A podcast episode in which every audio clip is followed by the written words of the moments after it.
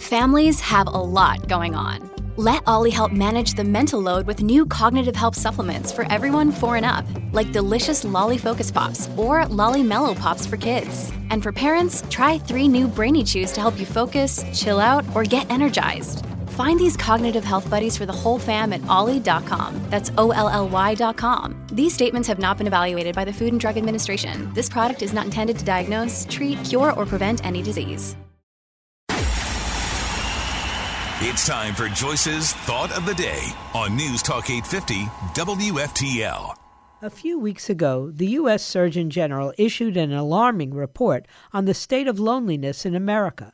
While expressing great concern about the toll loneliness takes on a person's mental health, the report goes on to ignore two of the best antidotes for curing the problem family and faith. According to the 2021 Current Population Survey's annual social and economic supplement, the percentage of adults living with a spouse decreased from 52% to 50% over the previous decade, while the number of adults over the age of 18 living alone increased to 37 million, up from 33 million in 2011. That's 28% of all U.S. households. The statistics get even more sobering. 34% of adults over the age of 15 have never been married, compared to 23% in 1950. The estimated median age to marry is now 30 for men and 28.5 for women, up from 23.7 and 25, and 17% of both men and women between the ages of 25 and 34 live with an unmarried partner. That's just the marriage statistics. For the family, it becomes even more alarming. The number of families with their own children under age 18 living at home has declined from 48% in 2001 to just 40% in 2021.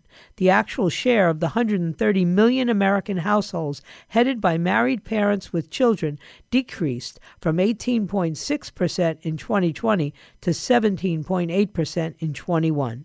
In contrast, more than 40% of homes in 1970 were headed by married parents with children.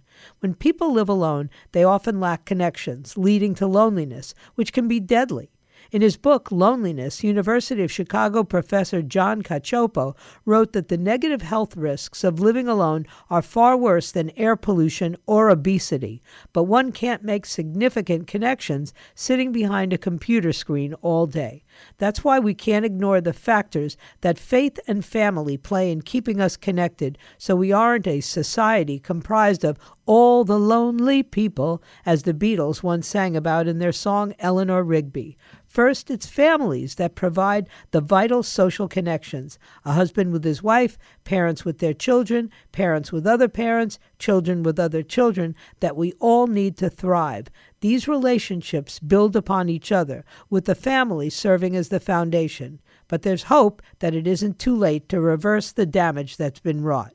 Religion used to be the bedrock of society. Communities revolved around a place of worship, ingraining a moral compass and a higher sense of purpose into America. Over the years, Americans have rejected faith, leaving emptiness in its place. The loss of faith has robbed society and its citizens of a sanctuary in the storm.